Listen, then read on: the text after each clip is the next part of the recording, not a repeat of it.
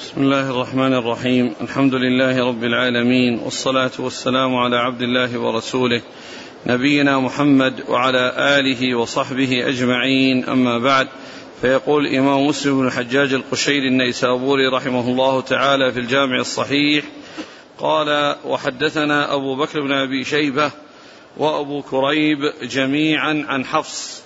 قال أبو بكر حدثنا حفص بن غياث عن الأعمش عن إبراهيم عن عبيدة عن عبد الله رضي الله عنه أنه قال قال لي رسول الله صلى الله عليه وآله وسلم اقرأ علي القرآن. قال فقلت يا رسول الله أقرأ عليك وعليك أنزل؟ قال إني أشتهي أن أسمعه من غيري. فقرأت النساء حتى إذا بلغت فكيف إذا جئنا من كل أمة بشهيد؟ وجئنا بك على هؤلاء شهيدا. رفعت رأسي أو غمزني رجل إلى جنبي. فرفعت رأسي فرأيت دموعه تسيل. بسم الله الرحمن الرحيم. الحمد لله رب العالمين وصلى الله وسلم وبارك على عبده ورسوله نبينا محمد وعلى آله وأصحابه أجمعين.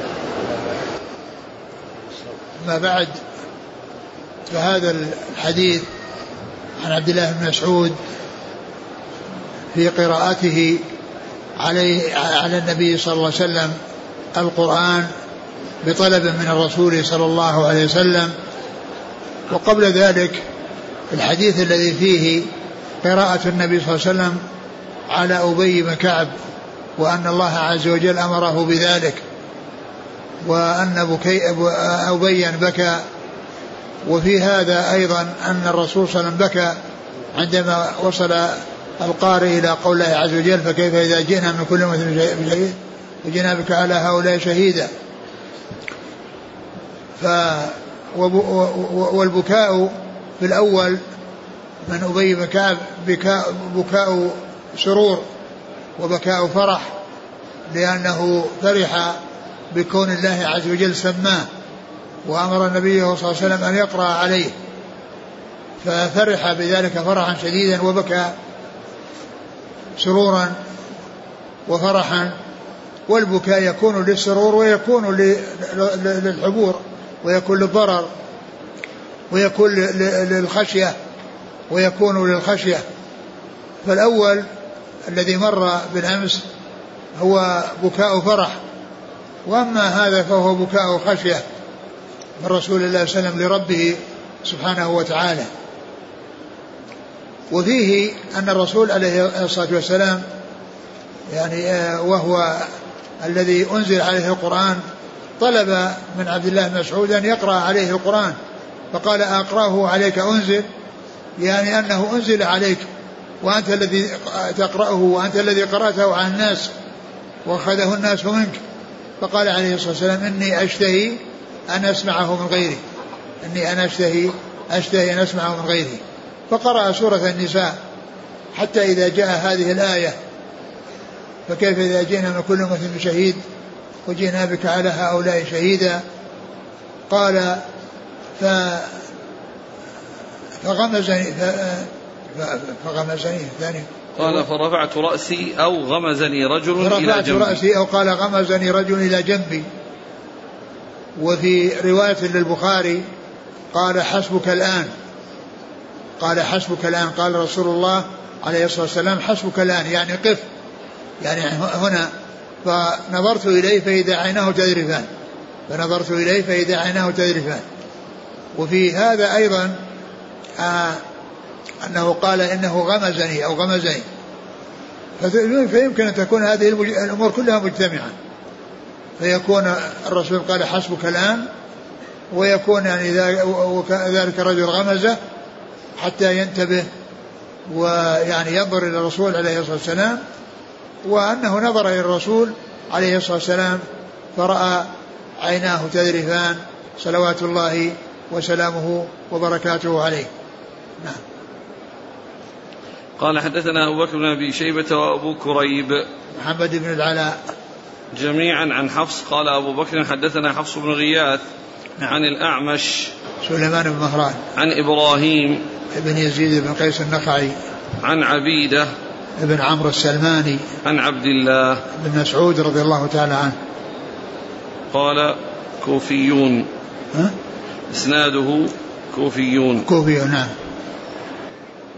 قال حدثنا هناد بن السري ومنجاب بن الحارث التميمي. جميعا عن علي بن مسهر عن الأعمش بهذا الإسناد وزاد هناد في روايته قال لي رسول الله صلى الله عليه وسلم وهو على المنبر اقرأ علي. وفي هذه الطريقة بيان أن النبي صلى الله عليه وسلم قال ذلك وهو على المنبر. المقصود من أنه يعني أنه كان يجلس على المنبر ويحدث أصحابه أو يكلم أصحابه وليس المقصود أنه على المنبر يخطب. وإنما يعني كان يجلس على المنبر ويصعد المنبر ويجلس عليه ويحدث أصحابه ويأخذ أصحابه عنه الحديث ويجمعهم أحيانا ويصعد المنبر ويجلس عليه. وليس مقام مقام خطبة وأنه كان وهو يخطب لأن هذا آه، آه، لأنه طلب منه أن يقرأ. طلب منه أن يقرأ فقرأ هذه الآيات الكثيرة من أول سورة النساء إلى هذه الآية. من أول سورة النساء إلى هذه الآية. ففي هذا أنه كان على المنبر. يعني ليست جلسة خاصة معه مع مع عبد الله بن مسعود وإنما هي جلسة شاركه فيها غيره ولهذا كان بجواره رجل غمزة. نعم. قال حدثنا هناد بن السري ومن جاوب بن الحارث التميمي جميعا علي عن علي بن مسهر عن الأعمش بهذا الإسناد. قال وهم كوفيون. نعم. قال وحدثنا أبو بكر بن أبي شيبة وأبو كريب. قال حدثنا أبو أسامة. قال حدثني مسعر. وقال أبو كريب عن مسعر عن عمرو بن مرة عن إبراهيم. قال قال النبي صلى الله عليه وآله وسلم لعبد الله بن مسعود رضي الله عنه اقرأ علي. قال أقرأ عليك وعليك أنزل. قال إني أحب أن أسمعه من غيري. قال فقرأ عليه من أول سورة النساء إلى قوله فكيف إذا جئنا من كل أمة بشهيد وجئنا بك على هؤلاء شهيدا فبكى قال مسعر فحدثني معا عن جعفر بن عمرو بن حريث عن أبيه رضي الله عنه عن ابن مسعود رضي الله عنه قال قال النبي صلى الله عليه وآله وسلم شهيدا عليهم ما دمت فيهم أو ما كنت فيهم شك مسعر. وذكر هذا الحديث وهو مثل الذي قبله إلا أن فيه بيان أن الرسول صلى الله عليه وسلم قال شهيدا ما دمت فيهم. يعني ما كنت فيهم.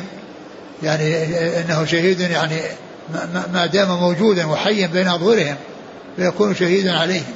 وهذا مثل ما قال مثل ما ذكره الله عن عيسى وكنت وكنت عليهم شهيدا ما دمت فيهم فلما توفيتني كنت أنت الرقيب عليهم. وأنت على كل شيء شهيد. قال حدثنا أبو بكر بن أبي شيبة وأبو كريب عن أبي أسامة حماد بن أسامة. عن مسعر بن كدام. عن عمرو بن مرة عن إبراهيم. نعم. قال النبي صلى الله عليه وسلم. نعم. ثم قال مسعر فحدثني معن. معن بن عبد الرحمن. عن جعفر بن عمرو بن حريث عن أبيه عن ابن مسعود. نعم. قال وهم كوفيون. نعم. قال حدثنا عثمان بن أبي شيبة قال حدثنا جرير عن الأعمش عن إبراهيم عن علقمة عن عبد الله رضي الله عنه أنه قال كنت بحمص فقال لي بعض القوم اقرأ علينا.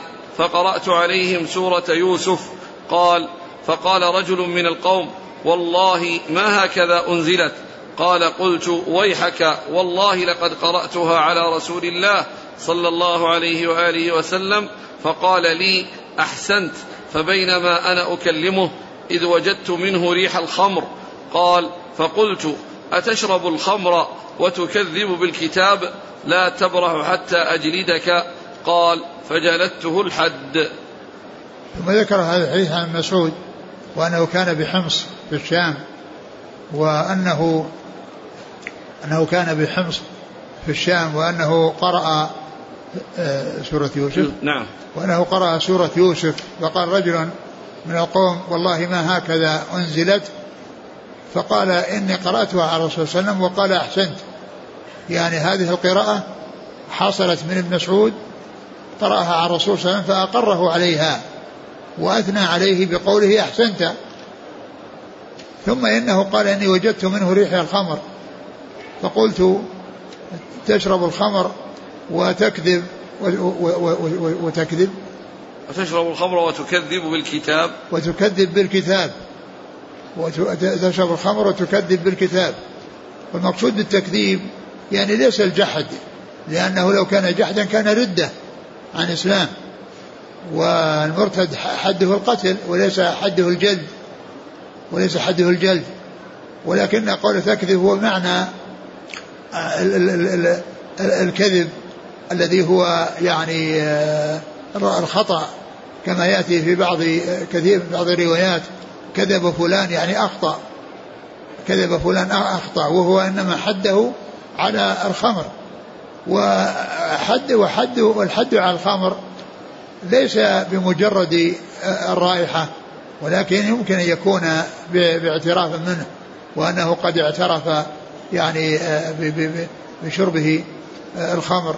ثم أيضا كون عبد الله قام عليه الحد إنما يكون إما لكونه كان قاضيا أو لكونه كان يعني مأذونا له من جهة الوالي الذي كان يعني واليا على حمص وأنه يعني قام الحد عليه بتنفيذه ويكون بإذن من من من ممن له الولاية والذي يقيم الحدود. لأنه ليس كل أحد يقيم الحد. الحدود لا يقيمها إلا الولاة. الحدود لا يقيمها إلا الولاة إلا في الشيء المأذون له مأذون فيه مثل كون كون السيد يجلد يعني عبده أو أمته كما جاء في بعض الأحاديث عن رسول الله عن رسول الله صلى الله عن عن رسول الله صلى الله عليه وسلم في ذلك وعن بعض الصحابة يعني في ذلك. نعم. قال حدثنا عثمان بن أبي شيبة عن جرير بن عبد الحميد الضبي الكوفي. عن الأعمش عن إبراهيم عن علقمة علقمة بن قيس النخعي. عن عبد الله. نعم.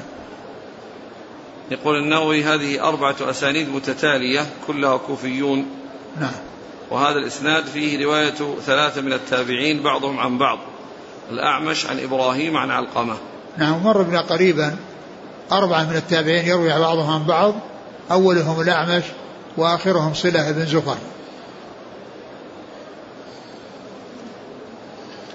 قال وحدثنا إسحاق بن إبراهيم وعلي بن خشرم.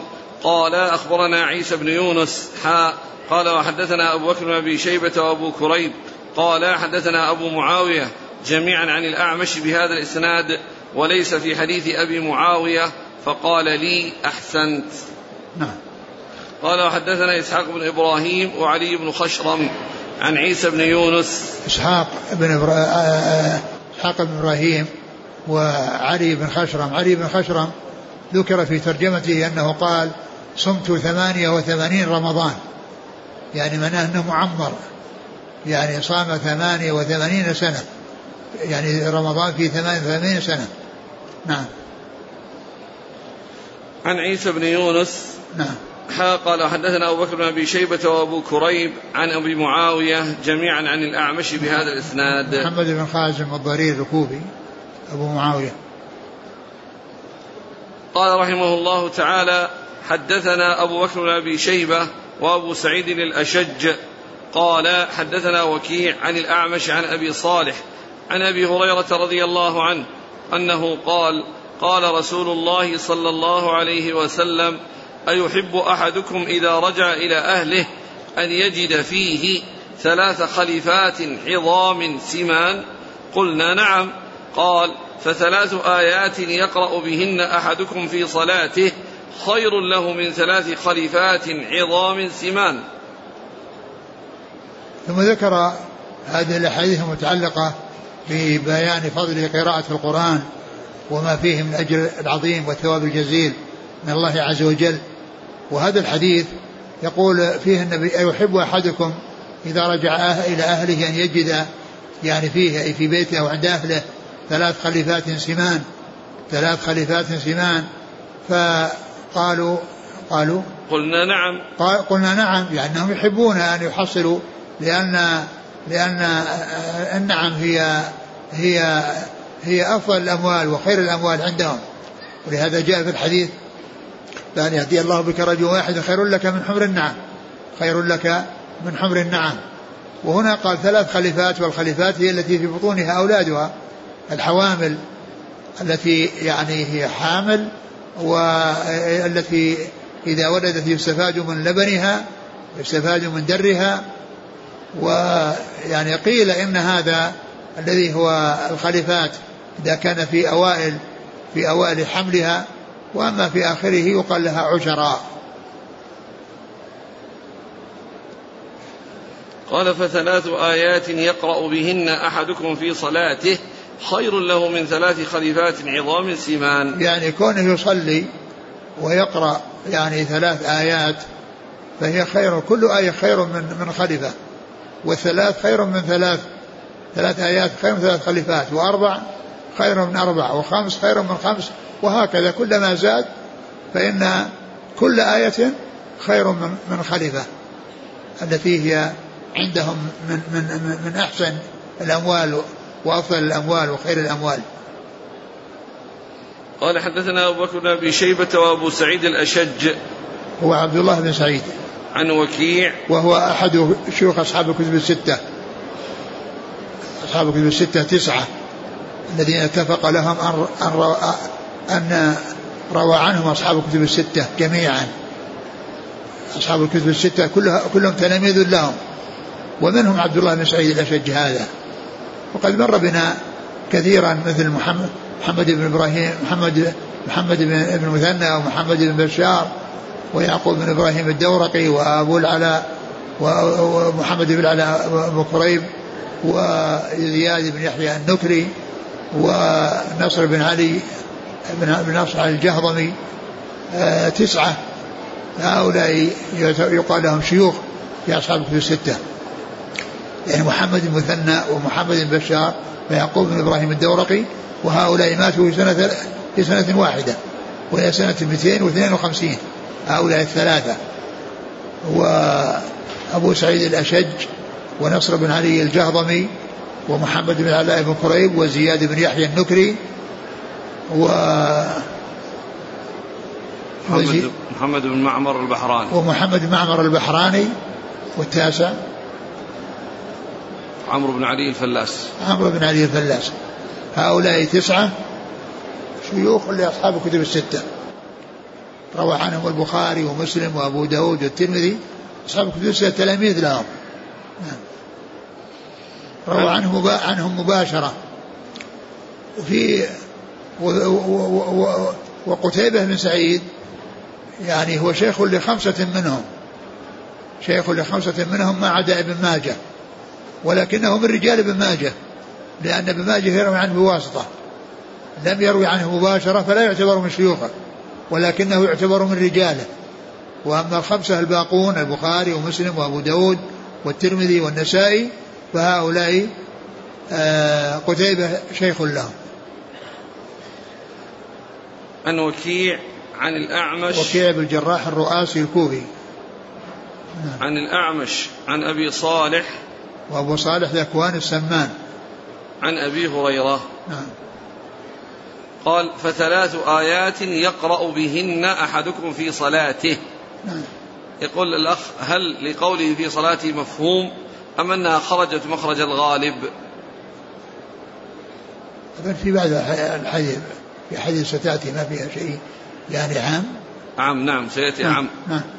قال وحدثنا أبو بكر بن أبي شيبة قال حدثنا الفضل بن دكين عن موسى بن علي قال سمعت أبي يحدث عن عقبة بن عامر رضي الله عنه قال خرج رسول الله صلى الله عليه وسلم ونحن في الصفة فقال أيكم يحب أن يغدو كل يوم إلى بطحان أو إلى العقيق؟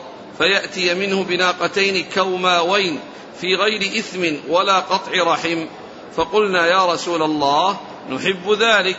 قال أفلا يغدو أحدكم إلى المسجد فيعلم أو يقرأ آيتين من كتاب الله عز وجل خير له من ناقتين وثلاث خير له من ثلاث وأربع خير له من أربع ومن أعدادهن من الإبل. ثم ذكر حديث عقبة بن عامر الجهني رضي الله عنه وهو مثل الذي قبله إلا أنه لم يذكر الصلاة بل ذكر اللفظ العام الذي يعني يحصل في الصلاة وغيرها قال قال إنه في المسجد.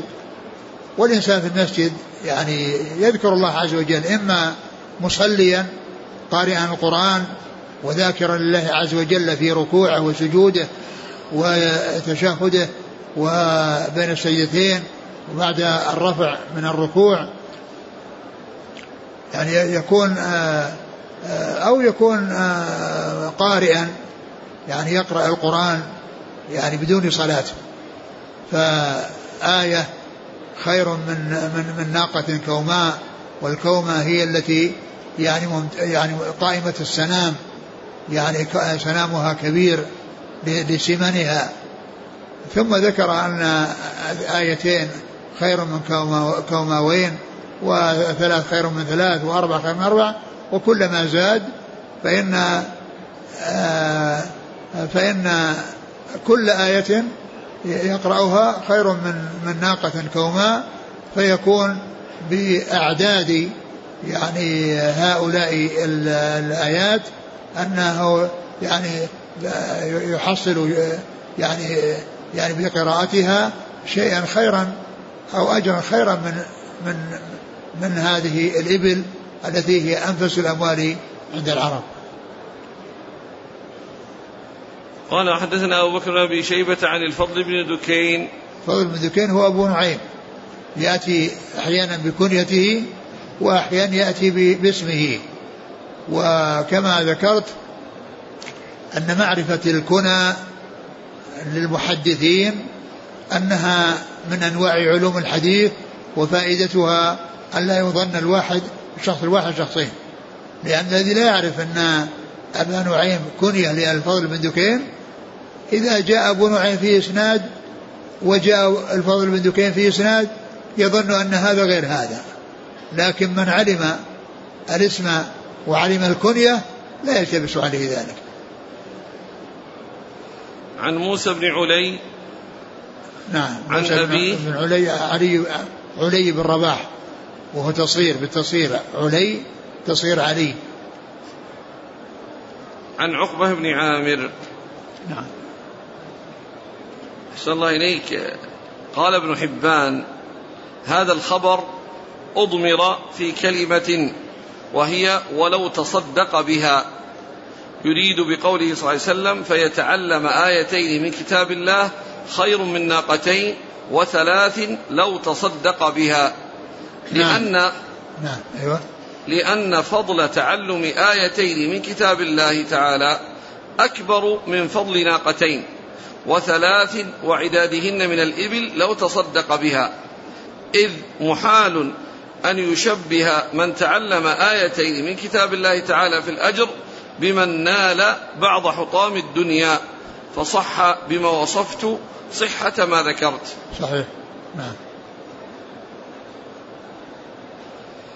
قال رحمه الله تعالى حدثني الحسن بن علي الحلواني قال حدثنا أبو توبة وهو الربيع بن نافع قال حدثنا معاوية يعني ابن سلام عن زيد أنه سمع أبا سلام يقول حدثني أبو أمامة الباهلي رضي الله عنه قال سمعت رسول الله صلى الله عليه وسلم يقول اقرأوا القرآن فإنه يأتي يوم القيامة شفيعا لأصحابه. اقرأوا الزهراوين البقرة وسورة آل عمران فإنهما تأتيان يوم القيامة. كأنهما غمامتان أو كأنهما غيايتان أو كأنهما فرقان من طير صواف تحاجان عن أصحابهما. اقرأوا سورة البقرة فإن أخذها بركة وتركها حسرة ولا يستطيعها البطلة. قال معاوية بلغني أن البطلة السحرة.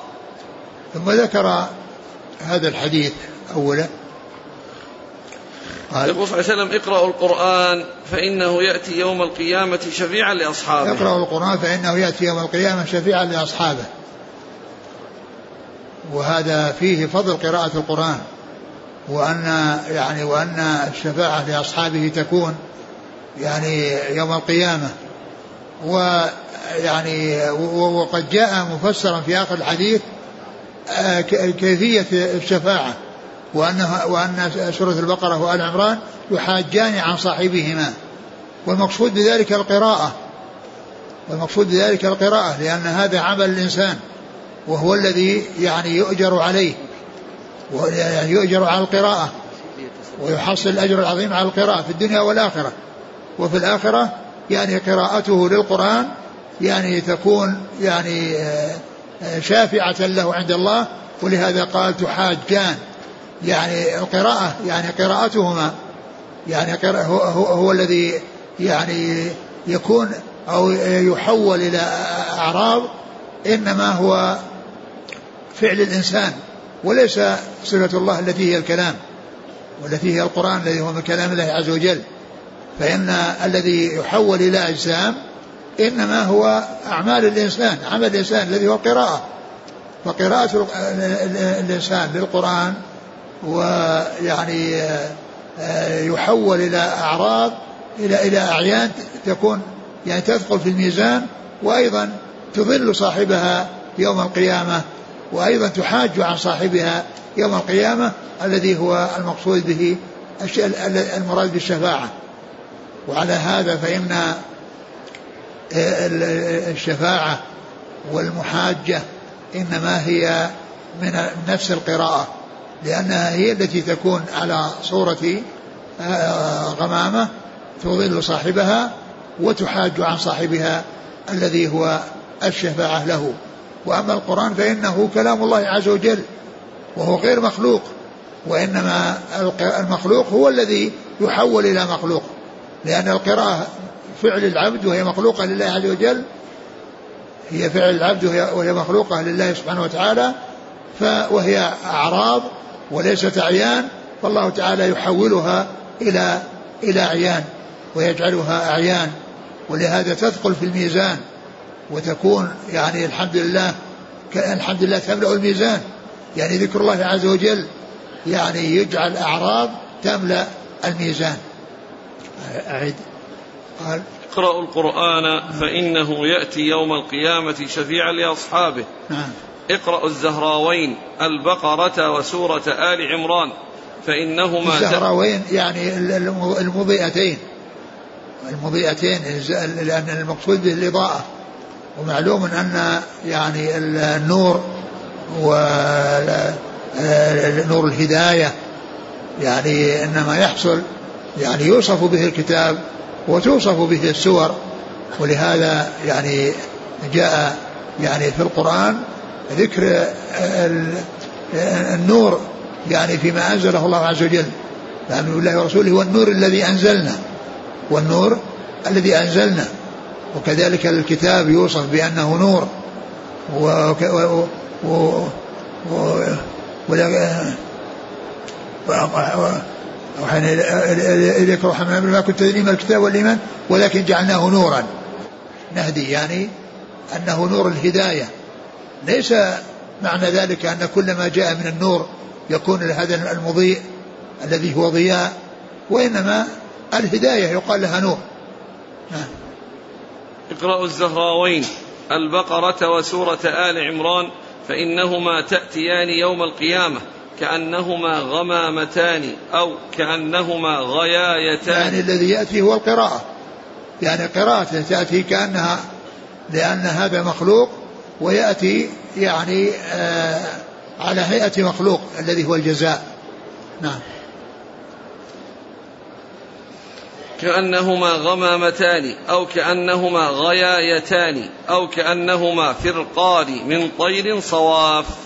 فرقان من طير صواف يعني مجموعتين من الطيور لأنها يعني كل يعني سورة يعني تعتبر فرق يعني يعني يأتي يعني قراءة سورة البقرة يعني يكون يعني فرق من الطيور وكذلك سورة آل عمران تكون فرق ولهذا قال قمامتان أو غياتان, أو فرقان من طير صواف يعني آه، تضل صاحبها وتحاج عن صاحبها يوم القيامة. فهذا لأن لأن الكلام يتعلق بسورتين ولهذا جاءت التثنية في القمامتين والغيايتين والفرقان يعني من من من, من, من الطيور لأنها ليست شيئا واحدا وإنما هي شيئان لأنهما سورتان وقراءة السورتين يحصل بها هذا هذه الفائدة وهذه الثمرة. اقرأوا سورة البقرة فإن أخذها بركة وتركها حسرة ولا يستطيعها البطلة يعني اقرأوا سورة البقرة فإن أخذها بركة. يعني البركة في كتاب الله عز وجل وفي قراءته وفي العمل به وفي يعني تصديق أخباره. كل ذلك يعني هو من البركة التي يعني تحصل للإنسان بسبب هذا العمل الصالح المتعلق بقراءة هذه السورة. وتركها حسرة يعني الإنسان الذي لا يشتغل يعني حسرة عليه يوم القيامة ولا تستطيعها البطلة. يعني البطلة قال يعني أحد الرواة من هو؟ قال معاوية بلغني أن معاوية. البطلة قال بلغني أنها المراد بالبطلة السحرة. أنها المراد بالبطلة السحرة. وقيل إن المقصود به أهل البطالة الذين هم ليسوا أهل الجد وليسوا أهل ال ال ال الاجتهاد. وتحصيل الخير. وهذا من جنس ما قال الرسول صلى الله عليه وسلم في حديث آخر. المؤمن القوي خير من أحب من وفي كل خير احرص على ما ينفعك واستعن بالله ولا تعجز.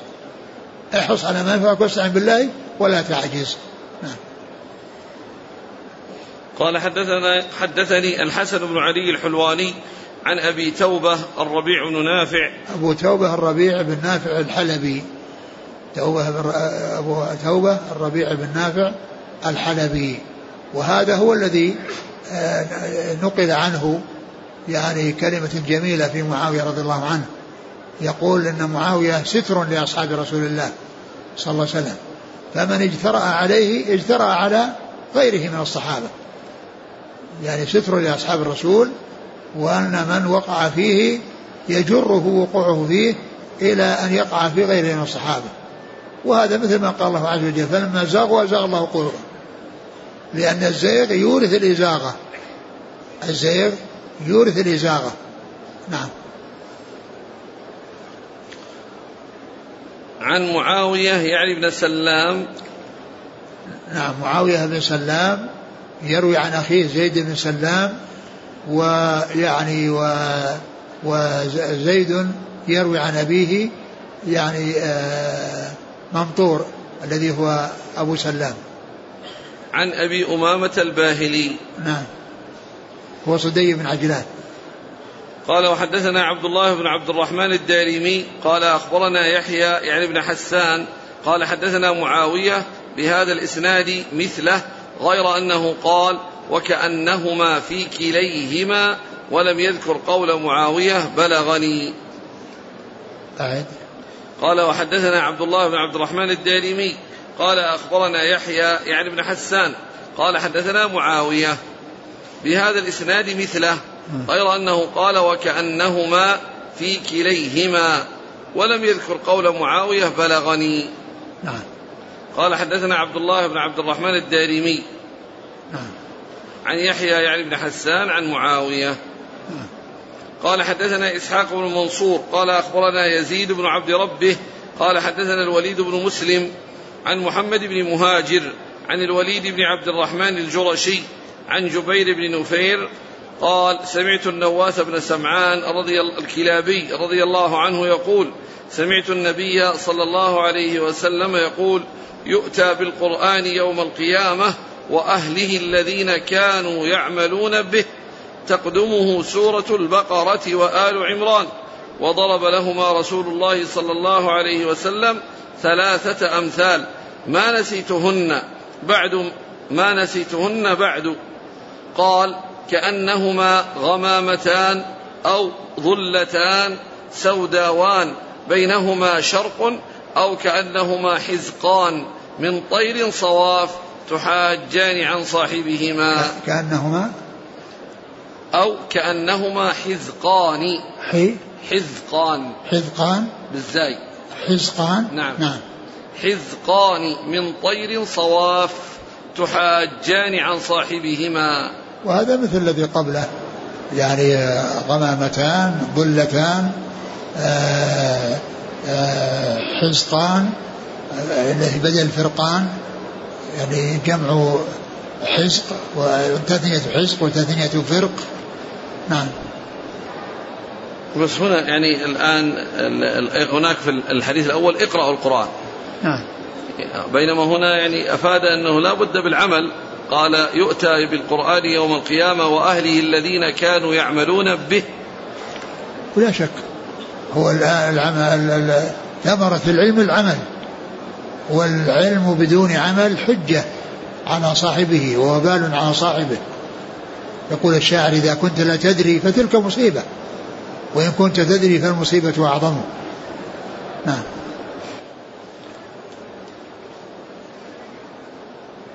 قال حدثنا إسحاق بن منصور عن يزيد بن عبد ربه عن الوليد بن مسلم عن محمد بن مهاجر عن الوليد بن عبد الرحمن الجرشي عن جبير بن نفير عن النواس بن سمعان الكلابي. نعم. يقول هنا ضرب النبي صلى الله عليه وسلم لهما ثلاثة أمثال ما نسيتهن بعد.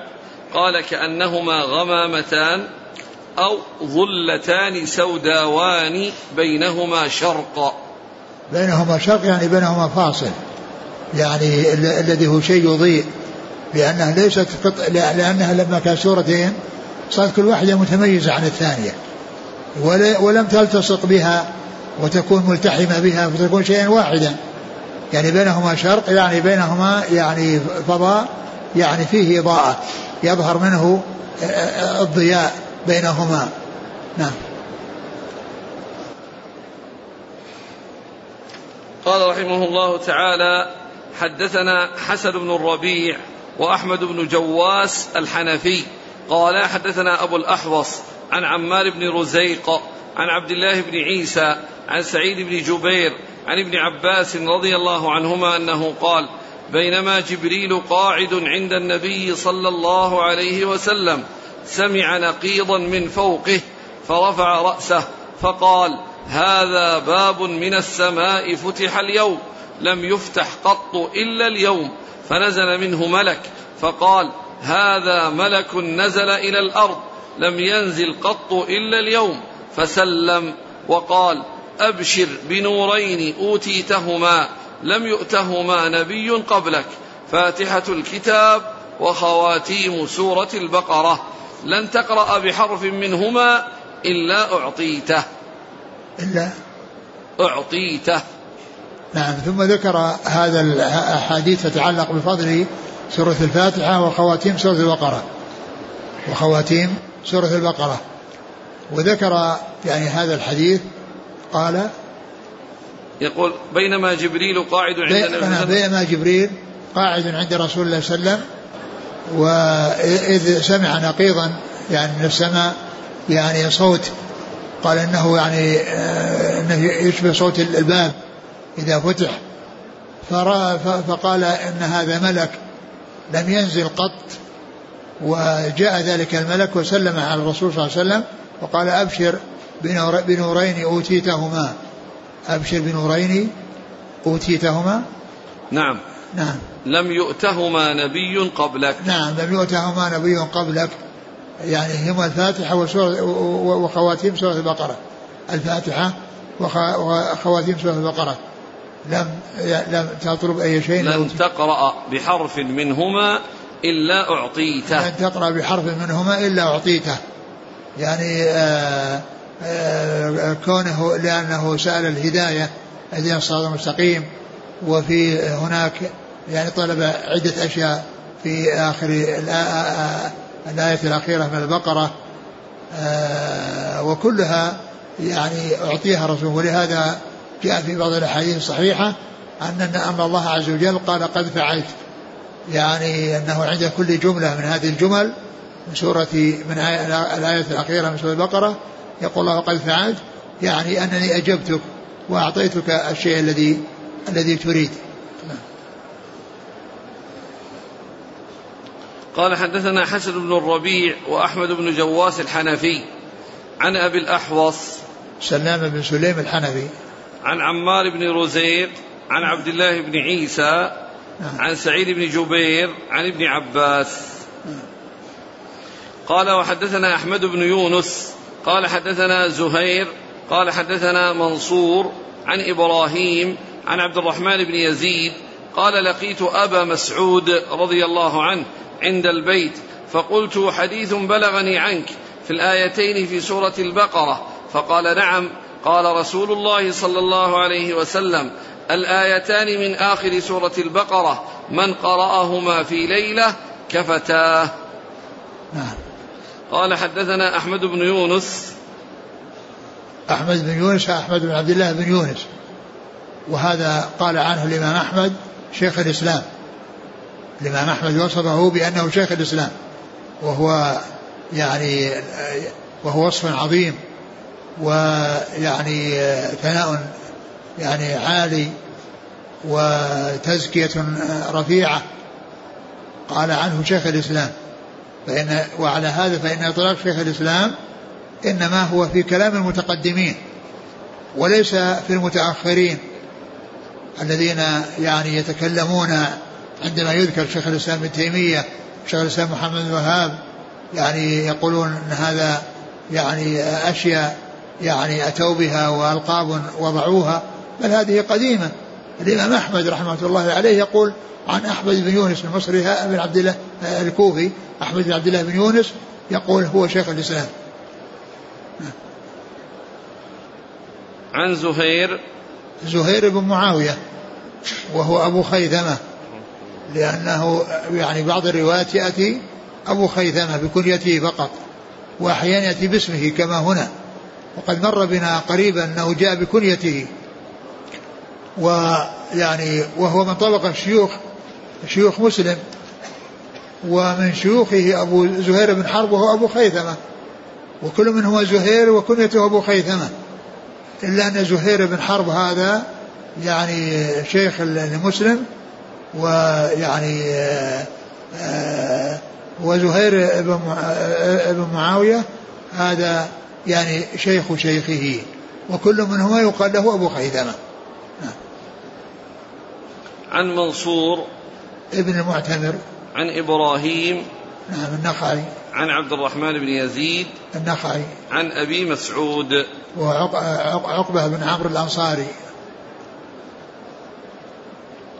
قال وحدث هنا من قرأ قرأهما في ليلة كفتاه. نعم قال من قرأهما في ليلة كفتاه.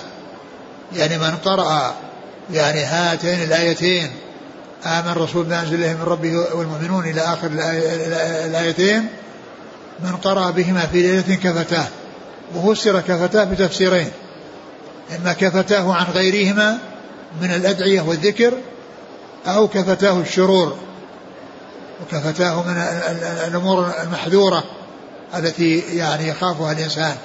نعم. ولهذا فيها من أدعية المساء وليست من أدعية الصباح لأنه ما جاء ذكرها إلا في الليل ما جاء ذكرها في النهار فهي من أدعية أو من أذكار المساء. لكن لابد تقرأ في الليل لأن أذكار المساء ربما يقرأ الإنسان قبل المغرب. نعم. صلى الله إليك. أذكار المساء. لا المغرب المساء المساء كما هو معلوم يبدأ من الزوال. يبدأ يعني من الزوال. ولكن في الغالب يعني أن أنه يكون في, في, في الليل يعني عند الغروب. لكن لو أتي يعني ب بها من بعد الزوال هذه قال أدعية المساء. لأن المساء من طلوع الفجر إلى الزوال. الصباح. الصباح نعم. هنا قيدت. ها؟ هنا أحسن الله إليك قيدت. في ليلة نعم. نعم فكان يعني صحيح صحيح. يعني هذه كونها تكون في الليل لكنها تعتبر من أذكار المساء. يعني بمعنى أن الإنسان يأتي بها في المساء ولا يأتي بها. يأتي بها المساء في الليل. نعم. الليل كما هو معلوم يبدأ من المغرب وينتهي بطلوع الفجر. هذا هو الليل. قال في ليلة يعني أتى بها في الليل. لكن أدعية المساء يعني يؤتى بها بعد الزوال. لأن المساء يبدأ بالزوال ويقال له العشي. الزوال يعني المساء والعشي. ولهذا يقال للظهر والعصر صلاتي العشي. نعم. أحسن الله إليك. في التقريب في تهذيب التهذيب. إيش؟ في تهذيب التهذيب. آه. آه الإمام أحمد أطلق هذا اللقب على شخصين. من هو الثاني؟ أبو الوليد الطيالسي. ذكر هذا؟ نعم في تهذيب التهذيب. نعم. آه ترجمة. قال أحمد في أبي الوليد الطيالسي هشام الملك. ترجمة أبي الوليد؟ نعم. آه. هو اليوم شيخ الإسلام. أقول, أقول طيب هذه أقول فائدة. لي جديدة لأنني يعرف أحمد بن يونس وهذا أيضا آخر وقد وصفه أحمد بهذا الوصف الرفيع.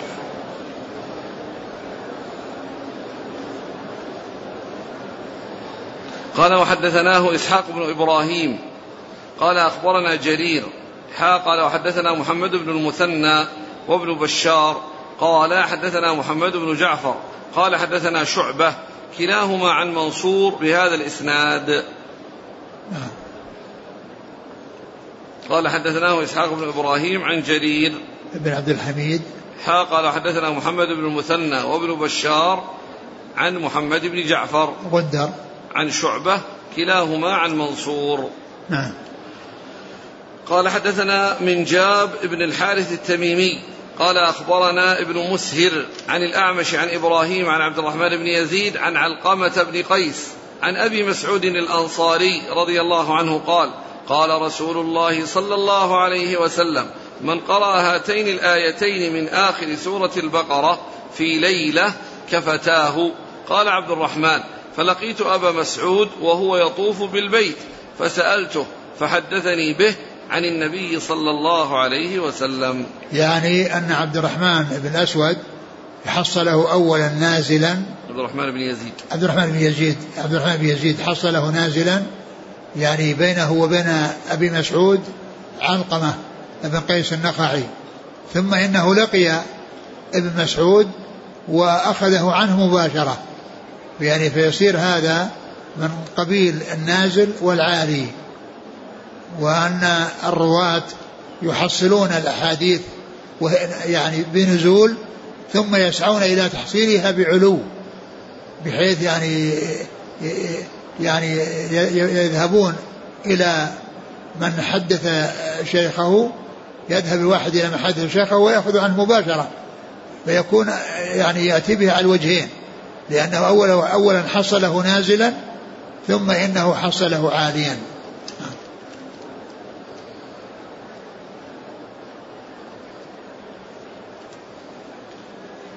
قال حدثنا من جاب بن الحارث التميمي عن ابن مسهر عن الأعمش. علي بن مسهر مرة. عن الأعمش عن إبراهيم عن عبد الرحمن بن يزيد عن علقمة بن قيس عن أبي مسعود. قال وحدثني علي بن خشرم. قال أخبرنا عيسى يعني ابن يونس. قال حدثنا أبو بكر بن أبي شيبة. قال حدثنا عبد الله بن نمير جميعا عن الأعمش عن إبراهيم عن علقمة وعبد الرحمن بن يزيد عن أبي مسعود. رضي الله عنه عن النبي صلى الله عليه وسلم. وهنا قرنهما في الأخذ عن ابن مسعود عن ابن مسعود. نعم. قرنهما نعم. قال وحدثني علي بن خشرم عن عيسى يعني ابن يونس. نعم. ها قال حدثنا أبو بكر بن أبي شيبة عن عبد الله بن نمير جميعا عن الأعمش عن إبراهيم عن علقمة وعبد الرحمن بن يزيد عن أبي مسعود. نعم. قال وحدثنا أبو بكر بن أبي شيبة قال حدثنا حفص وأبو معاوية عن الأعمش عن إبراهيم عن عبد الرحمن بن يزيد عن أبي مسعود رضي الله عنه عن النبي صلى الله عليه وسلم مثله. نعم. قال حدثنا أبو بكر بن أبي شيبة عن حفص حفص بن غياث وأبي معاوية محمد بن خازم. عن الأعمش عن إبراهيم عن عبد الرحمن بن يزيد عن أبي مسعود. نعم. قال رحمه الله تعالى وحدثنا محمد بن المثنى قال حدثنا معاذ بن هشام قال حدثني أبي عن قتادة عن سالم بن أبي الجعد الغطفاني عن معدان بن أبي يح... عن معدان بن أبي طلحة اليعمري عن أبي الدرداء رضي الله عنه أن النبي صلى الله عليه وسلم قال من حفظ عشر آيات من أول سورة الكهف عصم من الدجال. نعم. قال وحدثنا محمد بن المثنى وابن بشار قال حدثنا محمد بن جعفر قال حدثنا شعبة حا قال وحدثني زهير بن حرب قال حدثنا عبد الرحمن بن مهدي قال حدثنا همام جميعا عن قتادة بهذا الإسناد قال شعبة من آخر الكهف وقال همام من أول الكهف كما قال هشام. ثم ذكر هذا الحديث المتعلق بعشر آيات من سورة الكهف يعني كل إنسان يقرأها فإنها تكون عصمة له من الدجال. يعني إذا أدركه إذا أدركه فإنه يسلم من شره ويعصمه الله من شره. يعني آه، آه، عندما عند من أدركه. أن من أدركه فإنه يسلم من شره. وهذه العشر جاءت في طرق متعددة بأنها من أول سورة الكهف وجاء من طريق شعبة أنها من آخر سورة الكهف ولكن الذين رووها يعني آه، في أول السورة وهم عدد هذان الاثنان ومعهما شخص ثالث هشام هشام الدستوائي وقال من هشام هنا ذكر من هو الثاني اللي قبله؟ قال حدثنا هنا قتادة عن سالم ابن أبي الجعد. نعم هشام الدستوائي أحسن نعم. هشام عن أبيه. أيوة هشام؟ أه معاذ هشام. هشام عن قتادة. أيوة. ثم قال أيوة. شعبة عن قتادة وهمام كذلك. همام يعني هذا عن قتادة. ذكر آه، هشام عن قتادة و شعبة. وهمام. لا شعبة آه، في آخر السورة. جعل العشر من آخر السورة. نعم. لكن الذين قال جعلوا من السورة هذان الاثنان ومعهما ثالث ما أذكره الآن. فتكون يعني تلك المحفوظة هي رواية هؤلاء الثلاثة. نعم.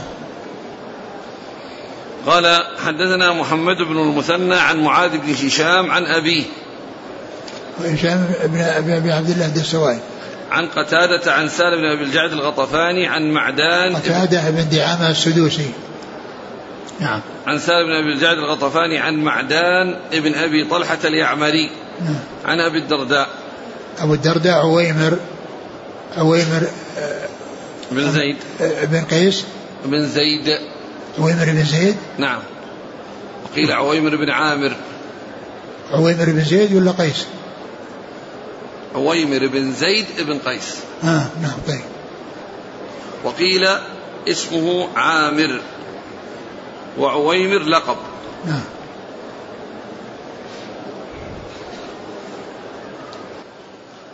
آه قال وحدثنا محمد بن مثنى وابن بشار عن محمد بن جعفر عن شعبة. حا قال وحدثني زهير بن حرب عن عبد الرحمن بن مهدي عن همام جميعا عن قتادة بهذا الإسناد. نعم. همام بن يحيى العوذي.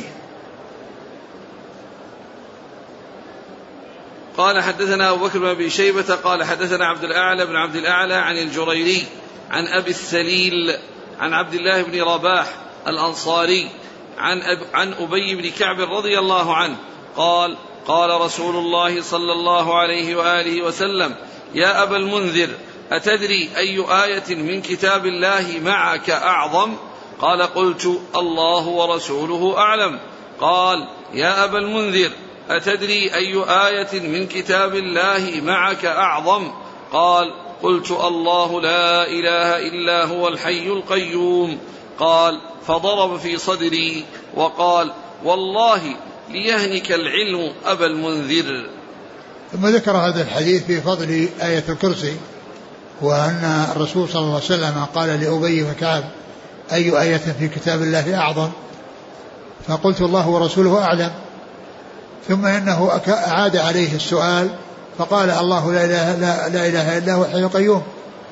يعني لأن لأن الأول يعني أجاب بالله هذا الحديث فيه بيان فضل هذه الآية وأنها أفضل آية في القرآن وأن الرسول صلى الله عليه وسلم سأل أبين عن أعظم آية فقال قلت الله ورسوله أعلم.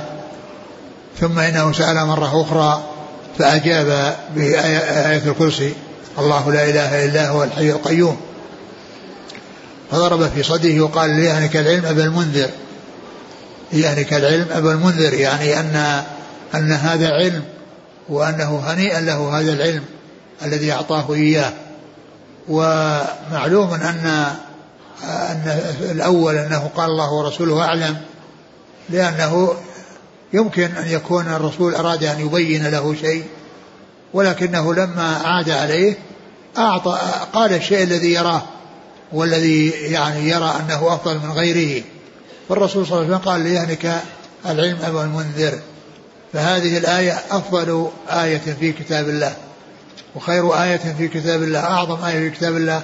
وأما بالنسبة للسور فسورة الفاتحة هي أعظم السور ولهذا جاء في الحديث الصحيح يعني الذي في صحيح البخاري أن الرسول عليه الصلاة والسلام قال إنها أعظم سورة أعظم سورة.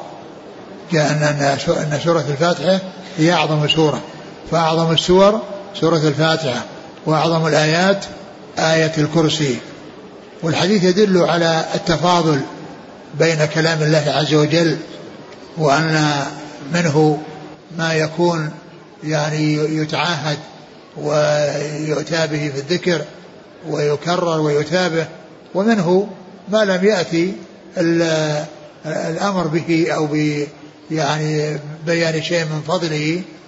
فهو دال على أن القرآن يعني بعضه أفضل من بعض وإن كان كله فاضلا وأنه كله كلام الله عز وجل لكن فرق بين تبت يد أبي لهب وبين قل هو الله أحد وهما سورتان متجاورتان. هذه وصفت بأنها ثلث القرآن وهي مشتملة على صفات الله عز وجل وعلى تعظيمه وتنزيهه وأنه الواحد الأحد الصمد الذي يصمد إليه الخلائق بحوائجهم وهو الغني عن كل ما سواه المفتقر عليه من عداه. ثم تنزيهه عن الأصول والفروع والنظراء تنزيهه عن الأصول وعن الفروع وعن النظراء. فليس فمنزه عن الأصول في قوله لم يولد ومتنزه عن الفروع بقوله لم يلد وعن النظراء بقوله ولم يكن له كفوا أحد. فإذا يعني سورة قل هو الله أحد يعني جاء حديث تدل على فضله وستأتي عند المصنف وإذا فالقرآن كله خير وكله بركة لكن الله فضل بعضه على بعض كما فضل الرسل بعضهم على بعض وفضل كلامه وبعضه على بعض. وجعل يعني الأجر والثواب يعني في قراءة شيء منه لا تحصل بقراءة السور الأخرى أو الآيات الأخرى التي لم يأتي آه، ذكر هذا الفضل فيها. وابن القيم رحمه الله بحث هذه المسألة يعني في كتابه شفاء العليل في شرح الحديث آه، آه، الحديث الذي فيه أعوذ برضاك من سخطك وبمعافاتك من عقوبتك وبك منك لا أحصي ثناء عليك أنت كما أثنيت على نفسك نعم هنا يقول يا أبا المنذر أتدري أي آية من كتاب الله معك أعظم? قال قلت الله ورسوله أعلم. قال أبا المنذر أتدري أي آية من كتاب الله معك أعظم? قلت الله لا إله إلا هو الحي القيوم. قال فضرب في صدري وقال والله ليهنك العلم أبا المنذر. نعم. في يعني لعله في الأول يعني أراد يعني يعني ظن أنه سيبين له مثل ما كان الصحابة. لما قال يوم في يوم النحر آه، أتدرون أي بلد هذا؟ أي يوم هذا؟ أي شهر هذا؟ وكان يقول نظن أنه سيسميه بغير اسمه. ظن أنه سيسميه بغير اسمه. ولهذا قال والله ورسوله أعلم. يعني يعني كأنهم يريدون أن أن أن الرسول سيبين لهم شيء آخر ما يعلمونه. فيكون هذا من جنس هذا القبيل. أنه في الأول قال الله ورسوله أعلم. وكأنه يعني يريد أن أن الرسول سيبين له شيء ولكنه عاد عليه فعرف أنه يريد ما عنده وما يعلم فقال الله لا إله إلا هو القيوم فضرب على صدره وقال والله ليهلك العلم أبا المنذر. قال حدثنا أبو بكر بن أبي شيبة عن عبد الأعلى بن عبد الأعلى عن الجريري. وفيه ذكر الكنية ومخاطبة الإنسان بكنيته مخاطبة الإنسان بكنيته. وهذا من من من, من الأخلاق الحسنة. النداء بالكنية يعني غير النداء في الاسم. كون ينادي يا فلان أو يقول يا أبا فلان. أبا فلان لا شك أنها أحسن. نعم قال حدثنا أبو بكر بن أبي شيبة عن عبد الأعلى بن عبد الأعلى عن الجريري. هو سعد سعيد بن إياس عن أبي السليل. وهو ضريب بن نقير. عن عبد الله بن رباح عن أبي بن كعب. بعد ذلك فضل قل هو الله أحد. فاخشى نقيم تنبهون على الطلاب. والله تعالى أعلم وصلى الله وسلم وبارك على عبده ورسوله نبينا محمد وعلى آله وأصحابه أجمعين. أحسن الله إليك. جزاكم الله خيرا وبارك الله فيكم. ألهمكم الله الصواب وفقكم للحق. شفاكم الله وعافاكم ونفعنا الله بما سمعنا غفر الله لنا ولكم وللمسلمين أجمعين.